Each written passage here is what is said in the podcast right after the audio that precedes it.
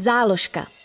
Podcast o knihách, literatuře i čtenářích. Rozhovory Jakuba Pavlovského s lidmi, kteří mají ke knížkám co nejblíž. Záložka. Záložka Rádia Wave. Ze studia Rádia Wave vás zdraví Jakub Pavlovský. Mojí dnešní hostkou v záložce je spisovatelka a novinářka Michaela Klevisová, které letos vyšla kniha Vraní oko, už 8. román s detektivní zápletkou ze série s kriminalistou Josefem Bergmanem. Michaelo, dobrý den. Dobrý den.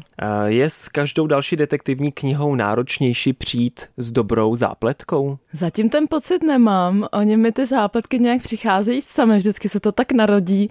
Mně úplně připadá kolikrát, že to přichází někde z hůry, že si ani nemusím tolik lámat hlavu a najednou prostě někde jdu, něco mě napadne a už se mi začne v té hlavě skládat ta zápletka. Mhm.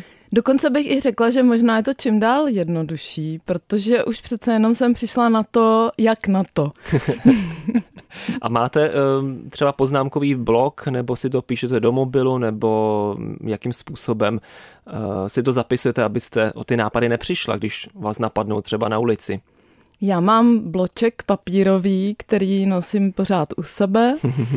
Propisku pořád to musím mít a hnedka, jak mě něco napadne, tak už vím, že si to musím poznamenat opravdu co nejdřív, protože jinak ono to uletí a pak se najednou říkám, že to byl tak skvělý nápad, ale co to bylo? A už to má někdo jiný. Jo. Vaše knihy označujete za romány s detektivní nebo s kriminální zápletkou, takže to nejsou úplně tradiční detektivky? Já jsem se snažila, byl to můj záměr, když jsem se chystala napsat první knížku, tak jsem se snažila napsat opravdu především dobrý román a ta detektivní linie byla pro mě až druhořadá.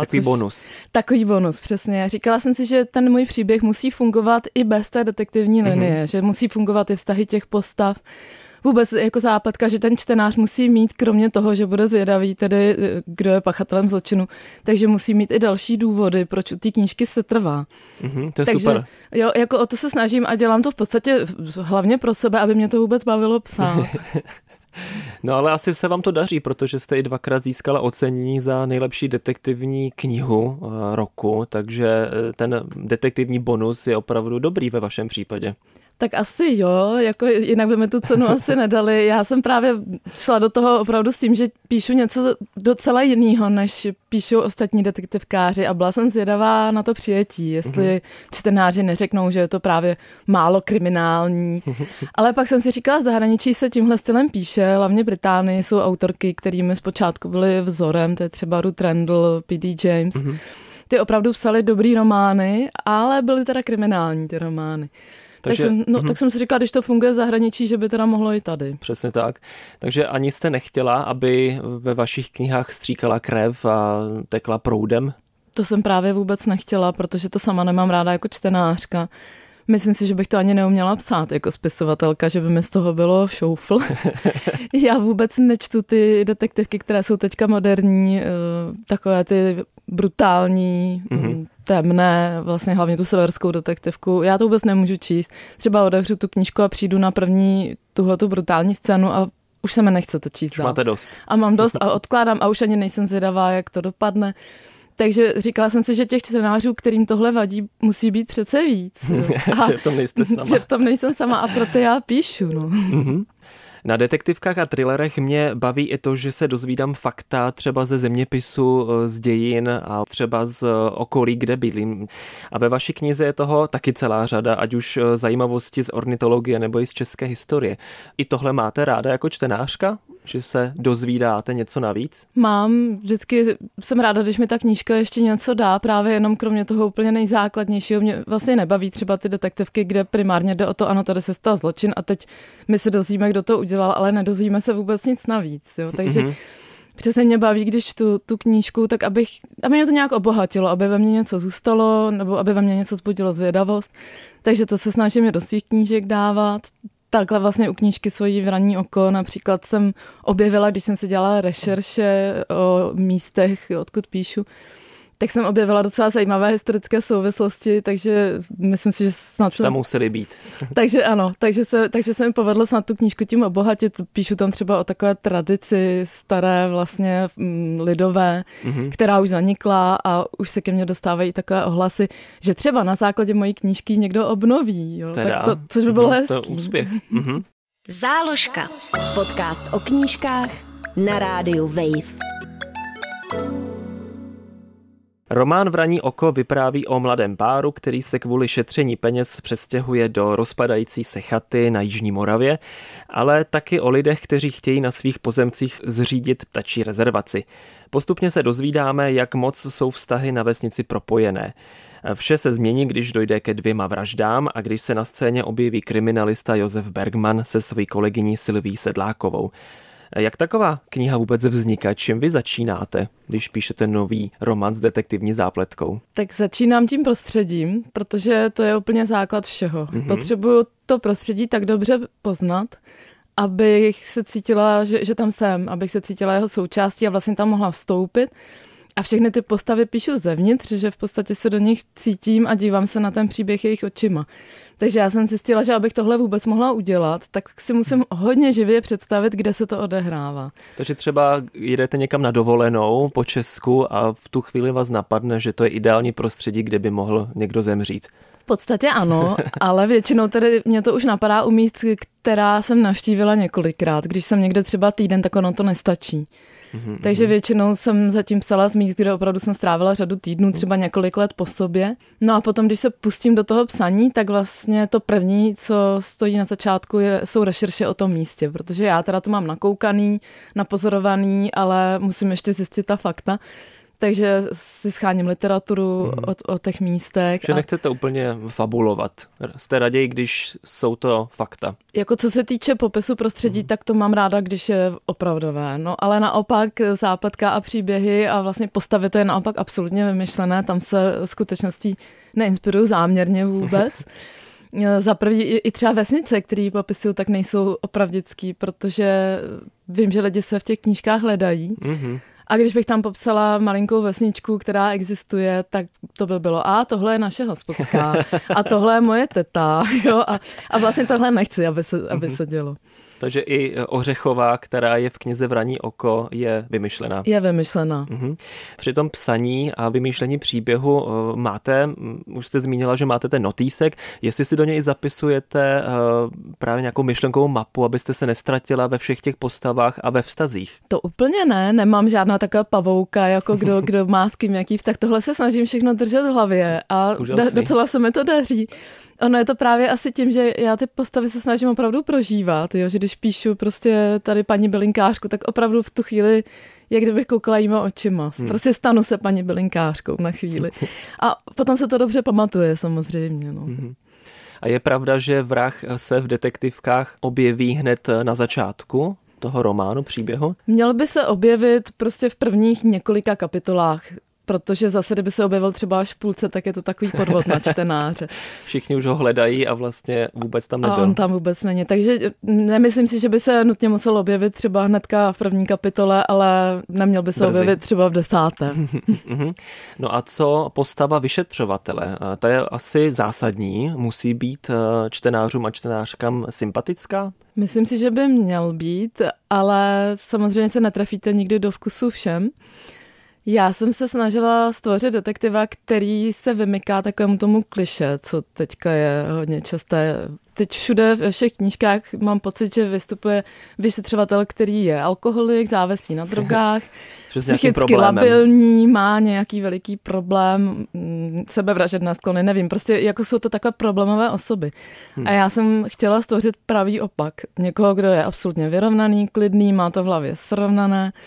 Kdo když stoupí na tu scénu, tak s ním přichází takový pocit jistoty, že to dobře dopadne, že ten člověk to všechno zvládne a že u něj můžeme nacházet prostě nějaký takový jakoby přístav, takové zázemí, Myslím si, že se mi to docela daří, protože když jezdím na besedy, tak v publiku bývají čtenářky. A faninky Josefa Bergmana. Faninky, právě. A oni mi vždycky říkají, že to je ideální muž a že by takovýho chtěli poznat v realitě a že prostě se na ně těší. A úplně na nich vidím, jak jim svítí ty oči, že oni ho milujou, jako kdyby byl skutečný. A má u vás Bergman zajištěnou budoucnost? Já i se ptám, protože jedna z mých oblíbených postav v románech, ve špionážních románech Danila Silvy už je docela starší, podle mě už musí být tak 80, ale furt dělá docela neuvěřitelné věci. Opravdu běhá, skáče, střílí, až vlastně se to zdá už málo uvěřitelné, ale zároveň by mi bylo líto, kdyby už tam nebyl. Tak jestli u vás ten Bergman ještě nějakou chvíli bude? Tak je to obdobné. Já jsem Bergmana stvořila jako zhruba asi 55 letého, nevím teď už přesně, kolik mu bylo v té první knížce, ale vůbec mi nedošlo, že jak čas poběží, takže on mi bude stárnout, takže najednou se z něj stal 60-tník, 65-tník a teď já jsem si uvědomila, že kdybych ho nechala v těch dalších příbězích stárnout a psala tam, kolik mu je přesně let, takže za chvíli už by nemohl tu svoji profesi vykonávat. Takže tohle to obcházím elegantně tak, že už řadu let píšu, že je to 60-tník a 60-tníkem zřejmě zůstane. Ověřila jsem si, že spousta dalších vyšetřovatelů nestárne v knihách některých mých kolegů, takže to snad není až takový problém. Ale i sama jsem měla jednu dobu pocit, jestli už ho nemám opustit, jestli už těch příběhů s ním nebylo dost a jestli nemám stvořit někoho úplně nového. Nicméně ty reakce těch čtenářů, když jsem tohle nadhodila na besedách, tak byly úplně zděšený, že ty jeho faninky, ty prostě málem jim bylo dobré, jako mi připadalo. Takže to asi nemůžu udělat. A já jsem si uvědomila, že mě baví, že vlastně jsem si stvořila takovou hlavní postavou, s kterou mám... S kterou máme dobře. Je mi s ní dobře, tak. Ještě u toho přemýšlím právě, vlastně vy ty romány vydáváte sice s nějakou pauzou třeba několika let, ale ono ve finále to nemusí být, že se to odehrává v ten daný rok, jako kdy vyjde ta kniha, že jo? Takže když první román vyšel v roce 2007, tak neznamená, že mu musí být o tolik let dneska víc. Je to tak, je pravda, že tam v tom příběhu ani vlastně kolikrát nepíšu, co je za rok, takže by si to lidi teoreticky mohli zasadit kamkoliv. Tak ono to lze poznat na základě nějakých třeba událostí, které byste tam popisovala, nebo jestli používá sociální sítě a tak dále, že? Ale když to tam nenapíšete, tak vlastně to takový neurčitý rok. A takový jako 5 let tam, 5 let sem, to asi není úplně tak poznatelné. Záložka. Rozhovory Jakuba Pavlovského s lidmi, kteří mají ke knížkám co nejblíž. Na rádiu Wave. Románem Vraní oko se prolíná téma ornitologie. Je vám to blízké osobně? Je, ne, že bych byla nějaká veliká odbornice, ale jezdíme s přítelem pravidelně do Holandska, kde jsme právě k tomu tak přičichli k té ornitologii, protože vraceli jsme se na jeden ostrov v severním Frýsku. A tam jsme zjistili, že je to ráj ornitologů. Všímali jsme si, že tam chodí partičky takových zeleně oblečených lidí z dalekohledy. Schovávají se po dunách a tam jsou takové mokřady rozsáhlé, takže okolo těch mokřadů. Tak jsme si říkali, co to tady dělají. Zjistili jsme, že tam při vlastně přeletu ze severu na jih a obráceně, že tam odpočívají docela vzácní ptáci. Tak jsme si říkali, tak zkusíme taky jako tady něco zahlédnout, tak jsme tam něco zahlédli. Tím nás to docela začalo zajímat. No a pak, když jsme se vrátili domů, tak já jsem se začala zjišťovat, jak je to tady, jestli jsou tady nějaké ptačí parky, chráněné rezervace. Tím jsem úplně náhodou narazila na informaci o tom, že Česká společnost ornitologická zrovna schání dárce, kteří by přispěli na rozšíření ptačího parku Kosteliska na Jižní Moravě. Tak jsem řekla, já jsem veliký ochránce přírody, když můžu někde, tak pomůžu. Takže jsem jim tam přispěla a teď mi začaly chodit od nich informace, propagační materiály různý a časopis vlastně o ptácích. A takže jsem se do toho nořela hlouběji. Tak to vlastně to přišlo všechno úplnou náhodou, ne, že bych já sama se rozhodla, teď se o to začnu zajímat. A tím, jak jsem se do toho nořela hlouběji, tak najednou mi došlo, že to je hezká kulisa právě pro zápletku toho krimi příběhu, protože ty ptačí rezervace jsou taková opuštěná, odlehlá místa, poměrně tajemná, jsou tam takové, to jsou to mokřady, často mlhy, nikde nikdo. Tak jsem si úplně představila, že by se tam to něco... Vybízí. Jo, úplně to vybízí, takže takhle to ke mně přišlo. V knize dáváte prostor i nápadům, nad kterými se člověk může zamyslet i ve spojení se svým životem, což i mě osobně nejen na detektivkách se líbí, ale u nich obzvlášť, protože tam to běžně nečeká. Například, když píšete o tom, že lidé zbytečně utrácejí, to je jen taková opravdu drobnost z toho příběhu. Dvě z postav si udělali seznam věcí, kterých se můžou vzdát a ty peníze dávají stranou. Já jsem začal zvažovat, že bych to taky udělal. Láká vás to? Nebo už to děláte? Já to nedělám, nicméně ten fakt, že nás prostě společnost současná nutí strašně moc pracovat a potom trávit hodně moc času prostě prací a vyděláváním peněz a pak je utratit za nesmysly, tak to mi leží v hlavě už dlouho.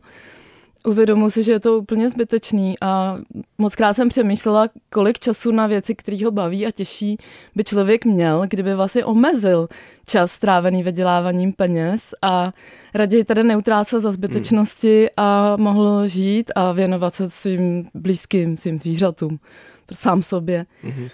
A přemýšlení o tomhle mě právě přivedlo na tenhle pár, který jste zmiňoval a ten pár, ten stál úplně na samém začátku toho příběhu. Já jsem měla vymyšlenou tuhle dvojici, která se rozhodla, že tedy přestane utrácet za věci, které nepotřebuje a bude si šetřit na to, aby potom nemuseli třeba rok, dva vůbec pracovat. Takže oni vlastně já si myslím, že to nikdo nedělá, že lidi šetří vždycky na nějaké věci. Něco konkrétního, no. A na utrácení zase vlastně, že oni šetří, chtějí si koupit dům, auto, zase chtějí investovat ty peníze do něčeho komerčního. Tak do nějakých statků, že? Statků, tak. A já jsem si říkala, proč nikdo nešetří vlastně na to, aby byl svobodný? Proč nešetří lidé na svoji svobodu? Protože když nemusíte chodit do práce, tak se od všeho oprostíte a vlastně jenom žijete opravdu v tu dobu. A docela mě přišlo zajímavý zkusit na to ty svoje čtenáře přivést. Já třeba teďko díky tomu, že se živím už psaním knížek, tak mi ta svoboda do toho života vstoupila tím, že píšu několik měsíců v roce, nebo intenzivně prostě píšu třeba 4-5 měsíců v roce. Ale ty zbylý, to je opravdu svobodný čas, kdy samozřejmě vymýšlím knihu, ale nejsem už vázaná, jak jsem dřív byla, že jsem musela někde chodit do práce. A myslím si, že tohle mě na to přivedlo. Jak toho dosáhnout, i když třeba člověk nemá takovouhle profesi. A napadlo mě, ano, tohle lze dosáhnout tím, že si na to ušetříme, protože když jsme schopni ušetřit si na dům, když jsme schopni ušetřit si na vklad na hypotéku, na auto za 500 000, tak pak přece musíme být schopni ušetřit si na svou vlastní svobodu. Na to, abychom nemuseli chodit do práce. Tak. A zkusit si to, a zkusit žít, jenom žít. To je. Poznat to. Další takové téma je právě ta svoboda, která se tam prolíná docela dost ve vaší knížce. Jste zmiňovala tu nezávislost na systému, v podstatě, že člověk se cítí opravdu svobodný jedině, když je tedy, není vázan na šetření a teda zejména na práci a pak na to šetření. A ještě jste tam zmínila právě s tím spojenou věc a to je, že člověk se cítí opravdu svobodný jedině, když je sám. Chcete to nějak ještě okomentovat? No, já to tak cítím v podstatě, protože zrovna nedávno jsem se o tom povídala s kamarádkou. V podstatě, když jste s kýmkoliv dalším, tak se ovšem s ním musíte radit. Když jedete na výlet s kamarádkou, s kamarádem, s partnerem, s maminkou, to je jedno úplně s kým, tak je to neustále a půjdeme tam nebo tam, teď si sedneme a už půjdeme, dáme si svačinu, nedáme. Já třeba pro mě osobně je strašně důležitý mít v životě čas, kdy se nemusím radit s nikým o ničem a vlastně si dělám úplně, co chci. Jenom tak někde jít vlastně a přesně zakoukat se tam, myslet si na svoje věci. Je to hodně důležitá součást mýho života, takže... A nemyslím si, že by to znamenalo, že jsem samotářka, jo? Jako já mám moc ráda lidi a ráda jsem s lidma, ale... Ale ten čas pro sebe je důležitý. Tak, čas pro sebe je důležitý a je pro mě důležitý hlavně, protože si můžu dělat úplně, co chci. No a ještě, jak jsme se bavili o tom příbytku té rozpadlé chatě někde na Jižní Moravě, tak máte takovýhle choutky, že byste bydlela někde na samotě? Jednu dobu jsme s přítelem přemýšleli, že bychom něco takového sehnali a odstěhovali se opravdu někam daleko od lidí. Právě protože tam vlastně vás nikdo neruší, nikdo vás neobtěžuje, sousedi prostě nedělají věci, které se vám nelíbí. Moje kamarádka takhle žije, ta právě odešla z Prahy na Mlýn na samotě, tak ta mě dost inspirovala, protože ona jednou povídá mi, no tady nás nikdo neruší, tady se můžeme rušit jenom my sami, sami sebe vlastně, což mě přišlo úžasný, no ale zjistila jsem, že to není tak jednoduchý, že oni asi lidi na to přišli, že to je docela zajímavý a tahle místa nejsou v nabídce, anebo jsou to ruiny, který, na který člověk nemá. Obsazený, že už je to vlastně tak obsazený. Mluvila jsem o tom se starostou jedné vesnice vlastně v Beskydech a ten říkal, před nějakými 15-20 lety byly hory plný samot, který se rozpadaly a my jsme si říkali, to budou ruiny, to tam vlastně už nikdo nebude žít. Ale teď jsou to ty nejdražší domy tady v okolí a nikdo je neprodává. Kdo už je má, tak je neprodává. A může za to internet samozřejmě, práce na dálku. Lidi se stahují, ti, kteří to mají v povaze, tak se stahují od té civilizace dál. Není jednoduchý k něčemu takovému přijít. No. Záložka. Podcast o knihách, literatuře i čtenářích. Na rádiu Wave. V knize ještě máte další linky, které mě napadlo, že by se daly rozvést i do buď samostatných knih nebo minimálně povídek. I třeba právě tato část, o které jsme se právě bavili, o svobodě a nezávislosti. Napadlo vás to, že byste něco takhle využila a ještě to rozpracovala? Určitě. Pro mě jsou tohle hodně nosná témata, protože o nich sama přemýšlím. A myslím si, že se mi ještě budou někde vracet. Je to tak, že v té knížce jsem neměla možnost ani prostor to třeba až tak úplně do hloubky využít. Teď zrovna mám rozepsaný román, který je úplně nedetektivní a tam si myslím, že bude taky prostor ještě tomuhle se pověnovat. Zase trošku třeba z jiné strany, ale je to prostě moje téma. Já myslím, že spousta autorů má takové to svoje velké téma. Který se pořád někde ukazuje. Jo, tak samo to tam a u mě je to asi ta svoboda. Přemýšlela jste o tom, proč píšete právě detektivky? Ono to tak přišlo ke mně. Nebyl to úmysl. Když jsem se rozhodla, že zkusím psát knihy, tak jsem zrovna měla období, kdy jsem hodně četla britskou detektivku. Takže to tak bylo jako přirozeně to, co teď čtu, tak si to zkusím i napsat. Ale myslela jsem si, že teda napíšu jednu detektivku, pak zkusím nějaký román, různě, že budu experimentovat s těmi žánry. Jenže ona už ta první knížka měla takový úspěch, že mě to donutilo, taky jsem si říkala, no to by byla škoda nepokračovat, protože ty Kroky vraha dostaly hned, ta prvotina dostala tu cenu za nejlepší detektivku roku. Takže jsem napsala druhou, zase to mělo hezký ohlas, takže třetí a už to jelo. Nebyl to úmysl, já vždycky říkám, ježišmaré, proč já píšu vlastně tu detektivku, protože ona mě na tom ta krimi linie baví ze všeho nejmíň. Dneska už ani detektivky nečtu vůbec. Jo? No to mě právě zajímalo, jestli to nebylo i třeba, že jste opravdu milovnice detektivek a thrillerů, ale vůbec ne. Teď už vůbec právě. Byla jsem, ale měla jsem hodně úzké to zaměření. Opravdu se mi líbila jenom taková ta klidná, poklidná, pohodová britská.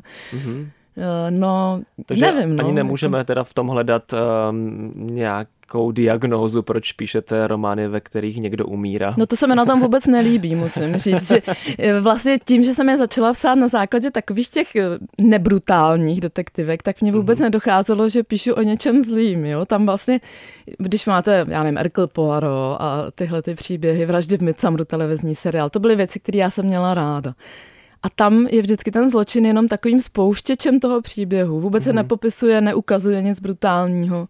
Je to jenom tak, tohle se stalo, ale teď rozpleteme ty vztahy těch postav a už se budeme věnovat spíš tomu, kdo se s kým hádá, kdo, proč se tady ty milují, proč se tady ty nesnáší, těm různým rodinným a vztahovým dramatům. A vlastně ten takovýto zlo, to tam téměř nevidíme. A já jsem vlastně začala psát tu detektivku tímhle způsobem. A vůbec to není tak, že by mě zlo fascinovalo, naopak mě odpuzuje, jsem obrovský pacifista. A kolikrát se sama sebe ptám, proč to dělám, ale snažím se to dělat tak, aby ani moji čtenáři se nebáli, aby z toho nikdo neměl zlý sny, aby to bylo... I mi teďko jedna paní třeba přišla za mnou pro podpis na knižním veletrhu a řekla mi, to je zvláštní, mě ty vaše detektivky uklidňujou, to asi není normální. A já jsem říkala, já bych byla strašně ráda, kdyby se to dělo, kdyby naopak snaží se tam vkládat takový podprahový vzkaz, jakože život je krásný a že všechno dobře dopadne. Tak jestli to ty lidi z toho nasávají, tak je to dobře. No je to vlastně trochu paradox, že jo, když to dobře dopadne, ale přece je tam nějaká ta vražda. Tak, no, protože pro všechny ne, ale prostě se to vyřeší a dejme tomu, že bychom si z toho mohli vzít, že můžeme se radovat ze života bez ohledu na to, co se okolo nás děje. Dojímají vás ještě podobné příběhy, když je teda čtete právě, myslím, vraždy a tak dále, protože se může stát, že jste už taky otupělá jako policisti při své práci, jak to i píšete v knize, že už to vlastně, že policajty už to nějakým způsobem vlastně nebere. Já jako asi nejsem otupělá, protože právě jak to píšu, tak já se snažím vůbec si to nepředstavovat, to špatnýho, takže prostě pro mě je to něco, co odbudu co nejrychleji, tady našli vlastně někoho a šup, jeden odstavec a už je to pryč a teď si soustředíme na to, co mě baví a to jsou ty vztahy těch postav a vlastně to, že ten vyšetřovatel chodí po lidech a ptá se a už je to špatný, už jako je za námi, takže otupilá určitě nejsem a vůbec nevyhledávám informace o skutečném zločinu, mě to vlastně nezajímá, nečtu žádný soudničky a neinspiruju se skutečnými případy, nechci o tom vůbec nic vědět. Jsem takový zvláštní autor, detektiv. Trošičku, no, ale tak máte to jasně odůvodněné, to se mi líbí. A zřejmě i čtenářům. A evidentně čtenářům, jo, protože se to krásně prodává se to čím dál víc, mě to strašně těší a mám pocit, že jsem asi trefila nějakou takovou díru na trhu, že těch lidí, které baví, ono jde o to, že jsou to příběhy, kde musíte přemýšlet, kde vlastně řešíte nějakou tajenku, hádanku a nemusíte nutně přece se u toho bát, nemusíte se děsit. Je to tak? A to mě vždycky bavilo na těch, třeba na Hercule Poirot ty příběhy, že jo, a jo, tohle mě bavilo a říkala jsem si, proč to nikdo nepíše teď? Mm-hmm. To jsou všechno starší věci, že jo, tohle. Je to tak? Ale, aha. No. Takže vlastně se snažíte čtenářům skrz vaše knihy dopřát i něco jiného než napětí. Určitě doufám, že se to z těch knížek berou, protože já to tam dávám. Jako ten příběh samozřejmě musí být napínavý, musíme být zvědaví, jak to dopadne, protože jinak už by to bylo úplně mimo žánr.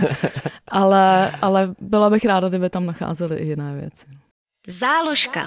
Podcast o knížkách na rádiu Wave. Ještě by mě zajímalo k vaší tvorbě celkově, jak jste i zmiňovala a čtenáři a čtenářky to vědí. Máte spoustu faktů a zajímavostí v knihách. Konzultujete některé pasáže s odborníky, třeba u té ornitologie, nebo si vystačíte sama s knihami a s internetem? Většinou se vystačím spíš s literaturou, ještě víc literaturou než s internetem, protože ty informace na internetu jsou často neověřené, člověk úplně si nemůže být jistý, jestli to je všechno pravda, takže já se snažím spíš chodit po knihovnách a půjčovat si odbornou literaturu nebo ji kupovat. Mám trošičku odstup a obavy z toho konzultovat se skutečnými odborníky, kteří se bojím, že by mi třeba pak mohli úplně rozkopat tu základku. Jo, jakože zeptám se, když opravdu nevím a nenašla jsem odpověď, tak se zeptám, ale primárně zprvu tedy se snažím spíš to dohledat všechno sama, protože jsou věci, které třeba velikými odborníkovi tam něco může vadit, jo, tady by to nikdy, tohle se nestalo v tuhle roční dobu, ale normální čtenář to tam vůbec nevidí, jo? Jakože mi třeba řeknou, ale tady máš duben a tenhle pták by tam přiletěla škvětnu. A teď najednou já potřebuji, aby tam zrovna byl, jo? A prostě si říkám, sakra, to ne, já přece nepíšu odbornou literaturu, takže takhle. No. Takže je to třeba tak na 95% pravda. Já bych řekla, ale snažím se, opravdu se hodně snažím dohledávat, aby tam nebyly chyby. Ale hezky, že to máte, že se vám líbí tenhle ten způsob detektivek, ten staromodnější, i ten přístup k práci je to, že chodíte do knihoven a hledáte v reálných knihách, tak to tady osobně oceňuju. Ono to asi koresponduje i s tím právě způsobem toho psaní. Ale já jsem totiž zjistila navíc jednu věc, že zírání do počítače mi nějakým způsobem ubíjí fantazii, nevím proč, ale když vyhledám ty informace na internetu, tak mě to dost unavuje a cítím se pak taková úplně ubitá a vlastně nic nového mě u toho nenapadá. Kdežto, když jdu do knihovny, sednu si tam do studovny s knížkou půjčenou a listuju, tak mě to z nějakého důvodu tolik nevyčerpává a tak se občas zakoukám někam takhle jako do prázdna a začnou mi naskakovat v hlavě věci. Myslím si, že to je hodně tím, že třeba nejsem multitasker, vždycky se dovedu soustředit jenom na jednu věc a když máte na stole jednu knihu, tak ta vaše pozornost netěká. Když to internet, to je takový to klik sem, klik tam, odkaz a ježiš, kde jsem to byla před chvílí a už se v tom ztrácíte a už je toho moc na vás. Jo. Z toho by mohla vzniknout krásná citace pro milovníky knih a pro propagátory čtení skutečných knih. Tak to asi jo. Děkuju za to. Ještě se chci zeptat, co se vám na detektivkách líbí? Mně se osobně líbí to, že zjistím, kdo to byl, kdo je vrahem a že to na konci knihy opravdu skončí a já mám příjemný pocit, že je to jako za mnou. Ne, že by ta kniha byla hrozná, nebo tak, to vůbec ne, ale že jsem byl napjatý několik set stránek a pak to opravdu skončí a můžu si říct, znám to, jsem klidný, můžu jít dál. Mám to asi podobně. Očekávám od detektivky, aby to byl příběh, který mě nutí přemýšlet. Pak, když je to právě jenom hrozivé, tak mě to mě jako vlastně neuspokojuje. Není to vůbec to, co jsem tam šla hledat, protože upřímně řečeno, já se vůbec nepotřebuju bát a ani nerozumím tomu, proč někdo se chce bát. To je jako strach, je emoce, kterou vůbec ve svém životě nepotřebuju, ale spíš chci, aby mě ten autor dokázal přinutit k zamyšlení a vzbudit mou zvědavost. Ne každý autor detektivek to dokáže. No a úplně na závěr mám otázku, jestli máte doma svůj osobní archív, vy teda jako očividně žena, která miluje papír a knihy, tak jestli si ukládáte i svoje právě zápisky, nevím, jestli teda píšete na počítači knihy. Knihy píšu na počítači, to by jinak nešlo, protože přece jenom člověk po sobě hodně přepisuje a upravuje. Takže to jste sáhla teda po technologiích, ale jinak máte něco takového, nějakou krabici, šanon, různých recenzí, nebo nějakých právě rozhovorů s vámi, které vyšly tištěně? Něco mám schované, ale je pravda, že v tom nejsem systematik. Něco si schovám, něco prohlídnu, omylem vyhodím. Staré zápisky si neschovávám, protože už jsou to věci, které jsem použila. Takže ten notýsek, který už je dopsaný, tak to zahazujete. Pak zahodím. Já si škrtám vlastně zápisky, které už jsem dala do té knihy, tak to vždycky škrtnu. Pak to prolistuju, něco málo tam třeba zbyde, tak se podívám, jestli se mi to nemůže hodit do budoucna. Ale jinak se šitek vyhodím, protože zase říkám, už se ani ke svým starším knížkám nevracím, nedělám to, že bych si třeba otevřela svoji starší knížku a začetla se. Ano. Jo, takže to tak beru, že tohle je uzavřené, to jsem dodělala, takže jdu dál. Hostkou dnešní záložky byla Michaela Klevisová, autorka románu Vraní oko. Děkuju, že jste tu se mnou byla. Taky děkuju. Záložka. Podcast o knihách, literatuře i čtenářích. Poslouchej na wave.cz/záložka, v aplikaci Můj rozhlas a v dalších podcastových aplikacích.